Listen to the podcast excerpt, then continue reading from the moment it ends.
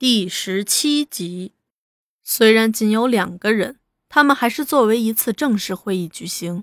按照程序，是大林先汇报次州形势、工作情况和当前工作中存在的问题，而后就由老黄传达从中央红军冲破第五次围剿北上长征，特别是遵义会议后的形势，以及市委对次州工作的决议。在谈形势时，他强调，当前形势对我们有利，中央红军北上是革命的发展，而不是革命的失败。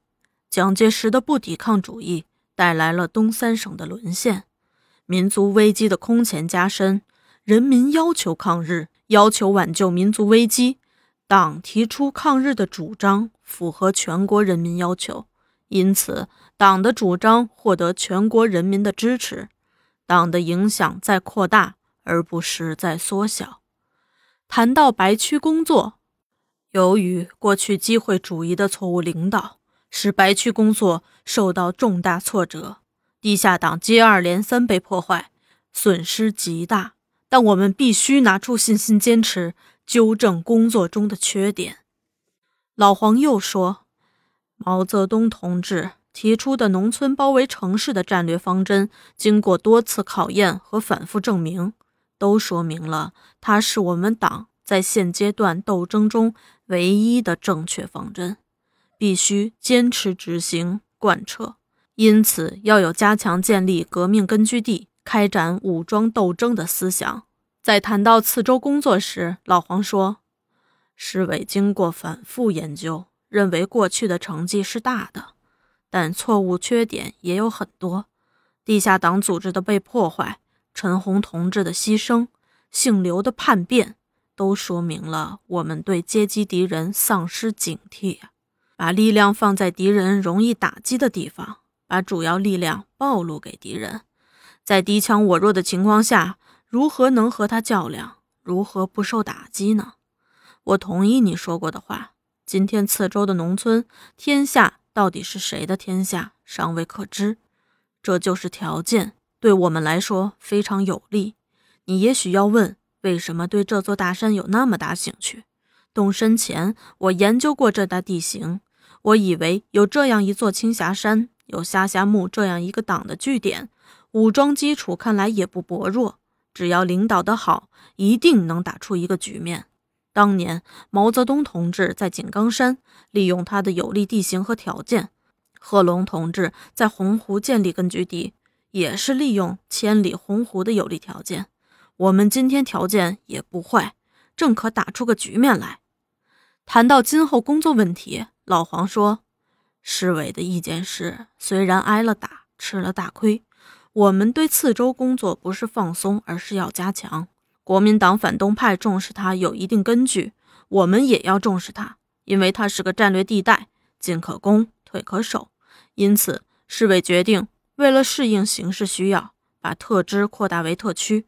把工作重心从城市转移到农村，在可能情况下建立革命武装、革命根据地，并出版地下党报，以扩大影响。老黄的传达简单明确，却又非常有力。大林听了十分激动，他说，多少时间来没听过这样振奋人心的报告了，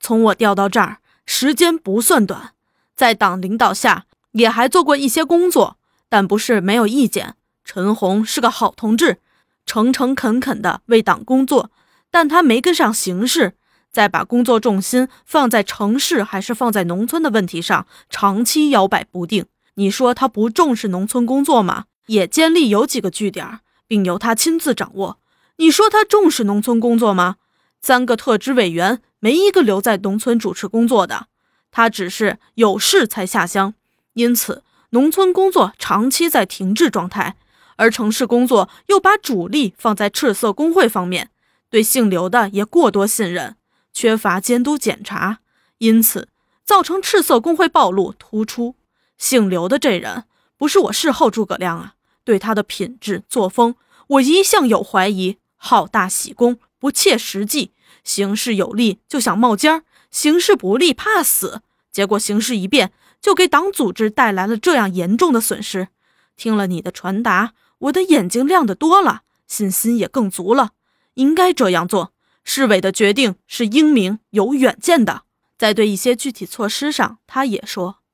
我完全同意市委的决定，特支已不能适应新形势的要求，必须扩大。不过成立特区总不能只我们两个。老黄道，市委已有交代，要我们从当地同志中提拔一人报上去批准。大林道，这样的决定是从实际出发，我完全同意。至于具体人选，至于具体人选，我提出三个人来让你考虑，一个是许三多，一个是蔡老六，另一个是蔡玉华。这三个人论党龄，许三多最短，但他有别人做不到的长处，他掌握了下辖目工作，手头有部分武装，勇敢肯干，对党忠诚，又是农村干部，正符合上级党委大力开展农村工作、发展武装斗争的要求。老黄点头表示同意。大林又道，把组织调整后，在力量配备方面也得有个改变。我的具体建议是，农村工作可以由两个特区委员负责，加上蔡老六，成一个领导核心；在城市由一个特区委员负责，加上蔡玉华、黄洛夫，又成一个领导核心。这样有重点，又两方面工作都能照顾。老黄兴奋道，你的建议正和我设想的不谋而合呀、啊！大林又道，我也同意办份地下党报，以加强党的政策主张的宣传，不过目前条件不足，能担负得起这份任务的现在只有三个人，一个是黄洛夫，他是 C Y 特支负责人之一，担负反帝大同盟的领导工作，走不开；一个是蔡玉华，他负责共济会领导工作，也走不开；另一个是小许，他是个好同志，诚诚恳恳为党工作，就是文化水平不高，担负不了这责任啊。老黄问，能不能再找到第四个人来啊？大林摇摇头，合适人选难找，因此我建议决议保留，找到合适人选再办。接着他们又谈到几个区委的分工，老黄说，三多不能动，我要把这座大山教他管起来，现在只有你我两个了。大林也说，组织上分配我到哪儿都一样，不过我考虑到你出来情况不熟，又是外地人，口音不同，城里白色恐怖厉害，掩护困难，再有你是从中央苏区来的，有农村工作和武装斗争的经验，你还是在农村好。老黄却问，周卫国正到处在悬赏捉拿得逞，你在城市待得下去吗？大林自信地说，从目前看我的条件比你好。老黄也没异议，就这样决定吧。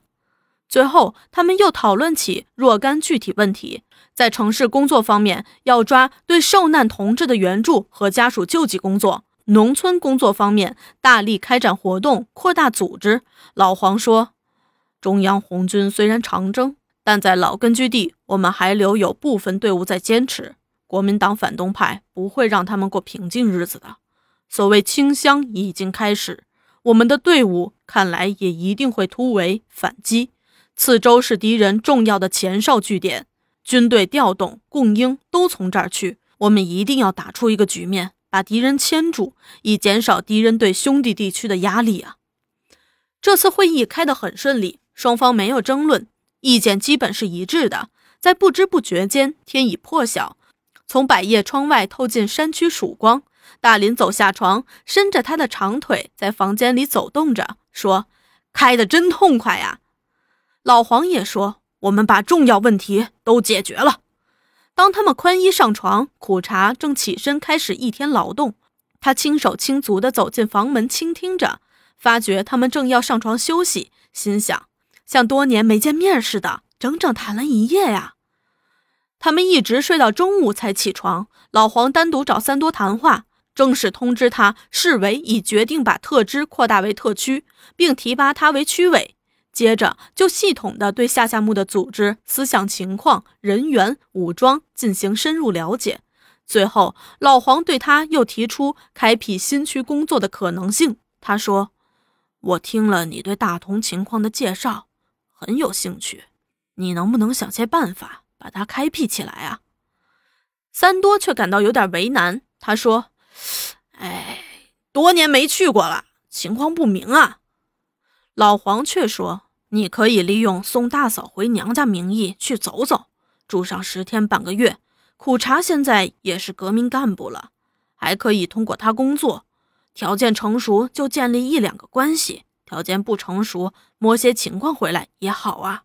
青下山对今后次州革命发展关系重大，我们一定要把它管起来，而你对这工作比什么人都更合适。当晚，老黄以特区党委书记名义正式召开第一次特区会议，并把这个问题重新提出讨论。最后，他们又对一系列重大问题做了组织决议，重大的方针政策都决定了，问题是在如何贯彻执行。欢迎收听由乐一有声为您带来的红色经典《风雨同江》。如果您喜欢收听，可以订阅本专辑和关注乐一。希望在以后的日子里，乐一陪伴您走过更多休闲时光。